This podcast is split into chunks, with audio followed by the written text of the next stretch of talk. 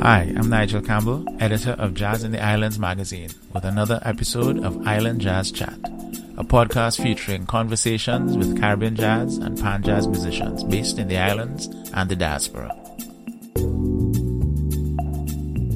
Speaking tonight is Rudy Smith, pioneer jazz panist, went out to Denmark, went out to Europe, I should say, back in the 60s, first with Merrymakers and then on his own, and became a pioneer and has recorded more pan jazz records than anybody else in the world. Nice for being here. Thanks for coming here, Rudy. Thank you. It's a great pleasure. Yeah.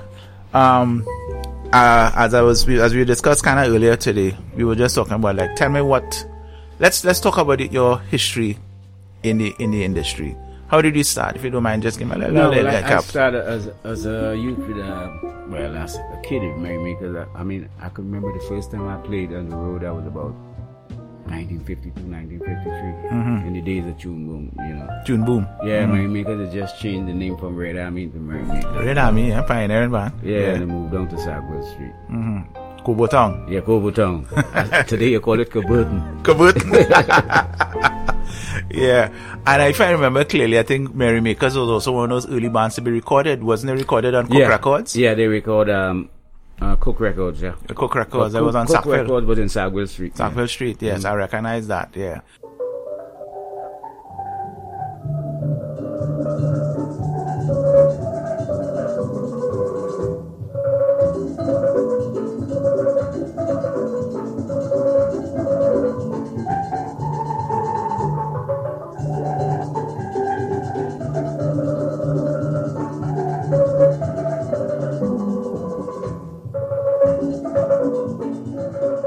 How did you make the jump from Trinidad to Europe? What was that? No, well, in '62, Merrymakers get this contract to go to Germany to play on the American bases. And we left Trinidad at the 8th of December, '62. You know. You remember the date, but yeah. And we flew to Barbados, and the agent fixed a job on us on a boat called the Sorrento. It was a sort of tourist boat. Yeah. So we sailed from Bridgetown to Genoa, Italy. Yeah. Tonga, Columbus. Yeah, and then we had to take a train from Genoa into Frankfurt, Germany. So Germany was your first, basically. Yeah, because the contract was playing on the American bases. Yeah. Oh, okay. All right. And if I understand your biography, and I think I wrote a little bit about it. Once you did the Germany route and you played at Merrymakers, what made you decide, okay, well, I think I want to do this on my own now. I want to go on my own. Well, we played in Germany for about 2 years. We tore from Germany, we went to Sweden. From Sweden, we went to Italy. From Italy, back to Germany. Then we went to Austria, back to Italy, Switzerland. No, before Switzerland, we went to Tunisia. Tunisia? Yeah. North Africa? Yeah. Tunis. From there Steve Pan has been in Africa, and you are among those persons taking it there first. See, this is one of the things I've always been impressed. As I said, I'm admittedly a camera fan of Caribbean jazz and pan jazz, among other things. And the name was one of those names that always a mystery to me. I knew there's a guy called Rudy Smith, but because you're based in Scandinavia now, access to their records was kind of difficult. Aside from the Sands recordings, which you did with Haffers and Felix Roach. But I said, well, who's this guy? Why am I not hearing his music regularly or even accessible in record stores? But then, of course, doing all my research and finally getting access to the recordings and, of course, finally meeting you, I discovered that, oh, my goodness, this man is the pioneer for taking pan. I mean, we may argue that still in Bettencourt and Taspo and them fellas went to England first. But in terms of recording, certainly, and putting pan as a lead instrument in a jazz band, I think you're probably the first, if I'm not correct. Well, I think so, you know, but these things you never know. But I believe so, because in the 60s, I mean, nobody wasn't playing that kind of thing, you know. And actually, I started playing jazz in Spain. In Spain? All right. Yeah. Why Spain? I mean, if you don't know. No, well, we ended up there because we had a contract to play in Morocco, Casablanca. Yes. And from Casablanca, we went to Madrid. And from Madrid, we went to South Spain, Andalusia, Torremolinos. Okay. And we used to play in a jazz club. Yeah. And but we was a sort of like a warm up group, you know. And the guitar player always used to tell me, well, you know, I should be playing jazz. That's, you know, he said, well, you know, you like how I improvise. You all played calypso when you all you know. Well, dance music. Dance music, right? Okay. The hit of the day, you know. When it was popular in the sextas. Yeah. Mm-hmm. And myself, the younger ones in the band, because the band boiled down to about six of us. Four of us say, well, we want to play jazz, you know. Mm-hmm. And that was myself, Danny Grant Bunting, we used to call him, Ansel Joseph used to play bass, George Chuckness drums, and myself, and we had a quartet, you know. Is that Modern Song Quartet? Was that the we call ourselves the Modern Song at the time, because we was into the MJQ, the Modern Jazz Quartet. Okay, yeah, and we say, well, since the pan is a modern song, we call ourselves the Modern Song Quartet. Yeah, that's how. You know. Yeah, these are conversations are necessary. Yeah, so we started playing in the south of Spain, Torremolinos, and then we went Gibraltar. We was playing in Gibraltar for about 2 months, and that's where we really started play jazz. And it had a Trinidad young saxophone player, very good. His name was Lincoln Grant. Probably heard of him. I've heard the name, yes. Yeah, and we invited him. All right. So I think that was the first steel band. I mean, we was playing jazz, but it was a six bass playing like, you know, line. Like a bass, like a upright bass. Because Cliff Ansel, he did like Ray Brown, so we used to listen. He used to listen a lot of Ray Brown. They are the double second man, Danny Bunting. Yes. Did like Jimmy Smith, so he listened a lot of that. Well, I did like Mel Jackson and Coltrane and Peterson, so I listened a lot of that. And the drummer, he did like Elvin Jones and Philly Joe Jones. So we all used to go in our own serious jazz music. There's no joke here. This is a real thing as it was, Right, so at 67, we decided to experiment of bringing a saxophone player. This was Lincoln Grant, you know. Yeah. So I think we were about the first that had a saxophone, combined with pans. Yeah. Yeah, well, it's as I said, it sounds interesting, but the thing that caught me, as I said, was the idea that it could have been about 71 or something, because once that Modern Song Quintet, I can't remember the current configuration, by the time we all got to Scandinavia and they started to record that famous record, Otinku, I've been doing the research and thing. I don't think that they had a pan jazz record before that. That clearly was probably the first record. Yeah, that was record. I think steel pan or something. Yeah, well, steel pan was a lead instrument in an ensemble playing jazz, right?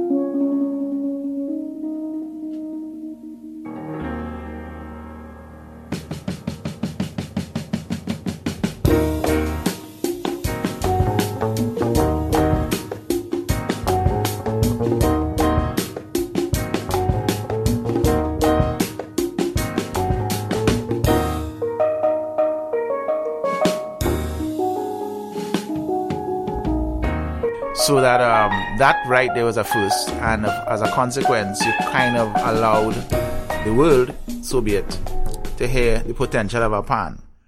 And I don't know what the sales were like. I mean, neither here nor there at this point. But I know your Modern Song Quartet, and you probably had a second record, Modern Song Corporation. Yeah. But we decided to have the band bigger, so we went into more funk and a sort of reggae thing at the time, because we had the guitar player.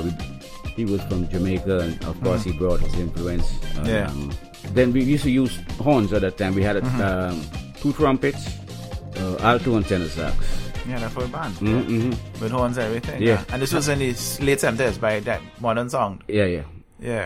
I just want to wheel back a little second here. Now, yes, I know that once you had your band and you all were in Gibraltar, how did you end up in Scandinavia? What made that move? Well, it seemed as though Scandinavia was a starting point. I was playing in a place called Palma de Mallorca. That's an island off Spain. Yeah, Barcelona. And an agent from Finland wanted me to take me to Finland to play with a Finnish group, rhythm section. Yeah, I get to Sweden and I decide to I like the place because I was there before, you know. So I met Clemendorf because he was living there. And yes, Rupert Clemendorf, yes, pioneer jazz man from Trinidad. Yeah, And he said, well, listen, I said I'm going to Finland for 2 months. And he said, well, listen, best you stay here, you know. I said, what happened? He said, well, listen, the music is good here, you know. Yeah, but and in those days in Sweden, you had people like Quincy Jones. I know Don Cherry, I think was Don Cherry, you know. I know Sweden was a kind of stomping ground for a certain number of jazz musicians. And I mean, even in the 60s, the reality of America with racism and that kind of stuff, a lot of musicians went into exile. Europe, France, whatever. Bennett, Johnny Griffin, you know. Yeah, so that I understand, it wouldn't be an impossible thing to understand that Sweden is a new place, and if they accepted you for your music and for nothing else, and they didn't care about the color of your skin or the song, their accent, well, so be it. Modern Song Quartet, Modern Song Corporation, I know you had the dance album, you had Otinku, you had the MSQ, the modern, the dance album. Somewhere along the line, then you decide, okay, I'm gonna go solo. Still around. No, well, jazz was almost my thing, you know. But, I did like to play all different kind of music. Yes. Cause I remember, that was about 71. I even used to play with Bob Marley. And, Bob Marley? Yeah, yeah. Right. Bob Marley was in Stockholm for about a whole year in 71 with Johnny Nash. Yes, Johnny Nash is true. Yes, and Johnny Nash and him was and, Kofi Aivo, that's the Congo player. Congo player from Osibisa. Yeah, he was playing a club called Stenson downtown Stockholm. Yeah. That time, Bob didn't have locks then. Bob Marley was just pre Bob Marley, and he was just a wheeler. I think so, I understand. So in terms of, taking the instrument, and jazz was your foundation. You played with jazz, you stuck with it, you started to record, you were able to collaborate with musicians out there in the European scene, and certainly did a lot of touring. If I understand it correctly, you did the whole of Europe. You went to Russia, Australia, You've taken the pan to places that normally one pan man hasn't done in recent times, and for that I congratulate you, and Trinidad and Tobago is your debt of gratitude, because as far as I'm concerned, you have taken the instrument further than a lot of other people have. And, well, recognition is recognition. You know what that is, but we'll... Well, I tell you the truth, I don't think I'll take... It took me. It took you. What Pan did for me. Right.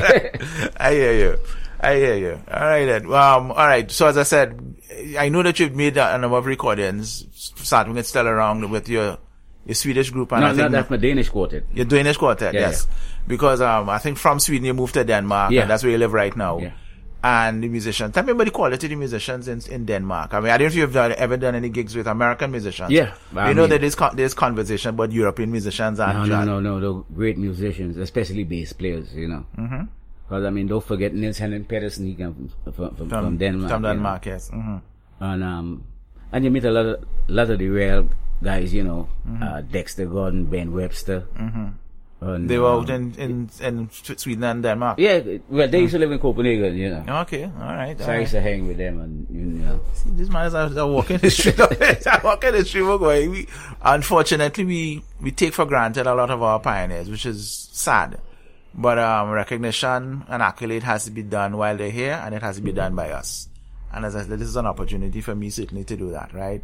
I know formally I had an opportunity to meet you formally. Couple of years ago, you had come down to Trinidad for a benefit for Birdsong. And that's why I first met you, and I was able to get a fuller understanding of your history and your biography and your discography as it was. And I think one of the things that has always struck me is that, you've held steadfast to the notion of you're a bebop player. Yeah. You're a musician who plays steel pan. You're not a panist. I know these definitions are serious things to musicians such as yourself. And, I'm wondering, what are your take on what you're hearing now? You come back every year for Panorama. You're arranging, certainly they say, for Birdsong, as you've done in the past. Tell me what you think of the whole pan scene here in Trinidad. Be honest. Oh, well, in terms of soloists as well as ensemble playing. I think the pan scene and the soloists should be more adventurous, you know. Mm-hmm. How should I put it? To me here, like, it depends on playing a lot of notes. Not really constructive with the harmonies and the melodic structure, you know. Mm-hmm. And everything is fast, just play notes, you know. Mm-hmm. But don't forget, I was like that too. Oh, you were? You were? yeah. Play plenty notes and you have got bad. I'll tell you, you start to understand it better, you know. And due to the audience here expect that. Okay. You know, and I think the audience should be demanding more, you know. Do you think our audiences need to be trained? This is a conversation I had with some other musicians, that they don't think our audiences have listened to enough music. So they don't really, it's one thing to demand if you know more, but if you don't know more, you don't know what you ask for. You've played to audiences in Europe. I mean, are they more receptive there than here in terms of accepting your music, getting into it, certainly buying your music, that kind of stuff? Because, I mean, I played some clubs that, when we started playing, they closed the bar, you know. Yes. You can't get a drink, and you can't talk too loud. I learned this, well, not the hard way. I remember I went to Blues Alley some years ago, and a musician, I won't call his name, Japan man, figure it out. And, you know, they tell you, as you're about to play this, you turn off the blenders, and they're not serving. They could probably get a glass or something, but no heavy, because the music is the focus, right? So, as I said, continue your take on what you're hearing here in Trinidad in terms of music, in terms of new musicians. Are you hearing any new panists that are doing anything for you, whether here or in America or in Europe? Well, to be honest, they have a few that I like, you know. But don't forget, music is a thing, is to the individual taste. Mm-hmm. And, but then again, to the person in musical knowledge too, you know. Mm-hmm, mm-hmm. And they have a few, I mean, real good players that I really like. Call him. You good here? If you want to. Well, one of my favorite players is Jason Batiste. Oh, God, you know? Jason, yes. And he's half as hardy. People would say, but that's my partner, but he could play. You know what I mean? Mm-hmm. Jason Batiste, a brilliant musician. One of those musicians who needs to record a little more often and needs to be heard by a wider audience, because he's one of our treasures that is just not heard enough. Well, you see what here like, they don't get the opportunities, you know? Mm-hmm. And it's a shame to see good talent waste, you know. I knew he had gone to France, Jason, and he had he was in Vineyard Vibes. He had made this album out there, which I thought was a brilliant album. But since then, he hasn't really done much recording as it was. So as I know that, as I said, you had mentioned that you would come down here also to arrange for Panorama for Birdsong Steel Orchestra. And well, it's something that I had noted in terms of musicians who have recorded albums, whether they're jazz or whether it's contemporary fusion, whatever you want to call it, who become arrangers for steel band. Somehow or the other, when it gets a Panorama, they kind of get pushed to the side, right? It's a kind of controversial subject among other persons and things. You have been part of that, because I think the band that you arranged for Birdsong, did they get into the final? No, they didn't pass the door. They didn't even pass the door. Well, I mean, it had other things on that, you know. But tell me about that experience in terms of you being an arranger with a knowledge of music, and certainly a world knowledge of music, going all the way back as an early recording artist back in the 60s with Merrymakers. I mean, when you come up against this notion of competition and they don't take you on, how does that affect you? This is my 11th year with Birdsong, you know. Okay. Well, of course, you start to wonder, I mean, where you're going wrong, but when you listen to the rest, you want to know what's going on, you know. In all fairness, I mean, the judges choose what they like. That's an easy way out. Yeah. That's the correct answer. Because I as I said, I'm going to say it openly. I had noted yourself, Liam Teague, Robbie Greenidge. Who else is there? There was another. Leon Foster Thomas. These are all artists who have, you know, recordings where the steel panels are front and center. And these are not like fly by night. They have multiple recordings being reviewed by jazz magazines and peers. And admittedly, Panorama may not be a jazz concert, but at the same time, you understand that these are musicians who know their stuff. Yeah, but not on Panorama, you don't play jazz. I mean, as long as you have the beat there, you know what I mean? That's it.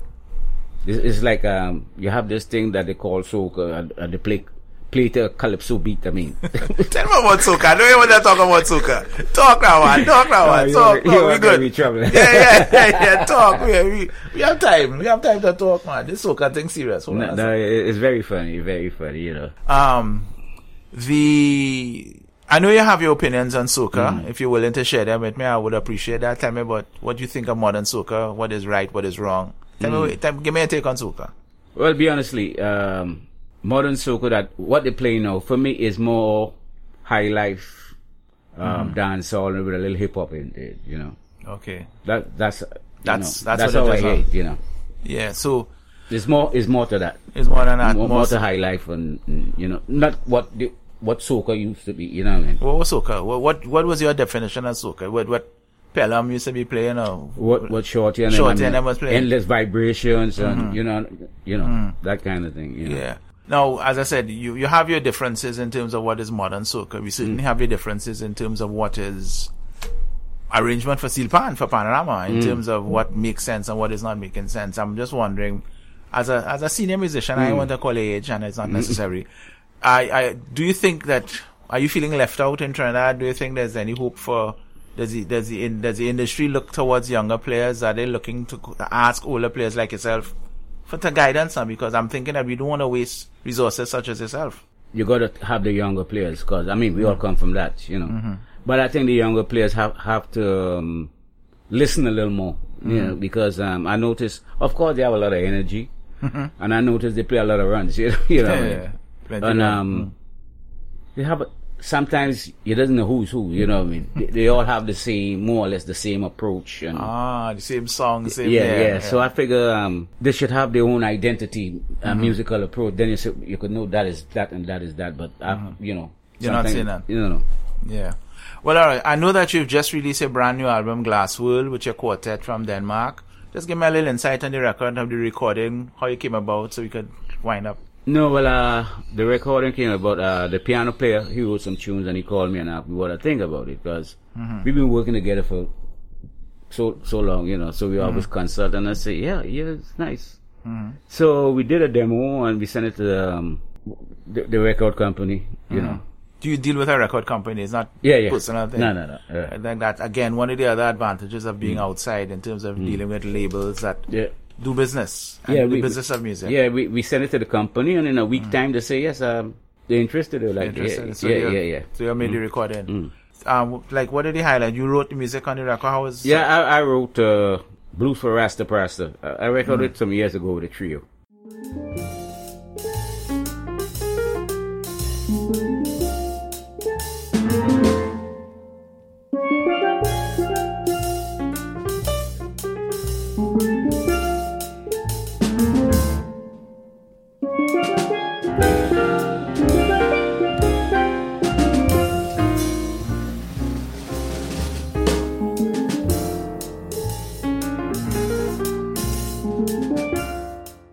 Okay, I think they like that. And I know you have a cover of Kitch Stilele, Old Lady Walk a Mile.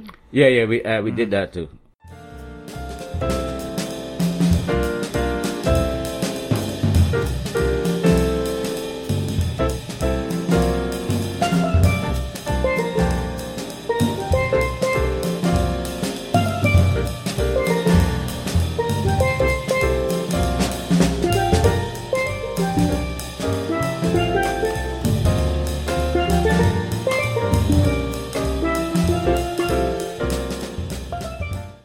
You're still making recordings. They've been recording since the early 60s with Merrymakers. You're still making records. I don't know what number this is. Wasn't the 15th record or something like that? Yeah, about that.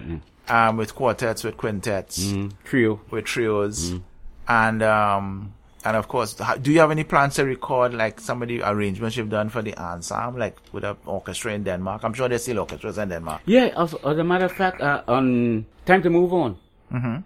You heard the classical piece? Yes. Bebop. That's Bebop. With a Danish band. A Danish steel orchestra. Yeah. So, but do you plan to make more recordings of ensemble recordings, or just sticking to your solo? No, as a leader? But I open for anything, you know, as long as the piece call for it, you know. All right. So I'm willing to. You will continue doing anything. Yeah. No problem. Well, Rudy, it's been nice having this conversation with you. Thanks for talking to me. We at Jazz in the Islands will respect you, and we will always hope that you continue recording, because I think that's a critical thing. And hopefully you'll be able to pass on these lessons in terms of the music industry, as in terms of music and in terms of being a pioneer. I don't know if, have you ever gotten a conversation with UE or UTT or? No. All right then, Rudy. Thanks for everything. Cool talk. All right then. Cool. Yeah, cool. Island Jazz Chat has been a production of Jazz in the Islands magazine, powered by iRadio.tt.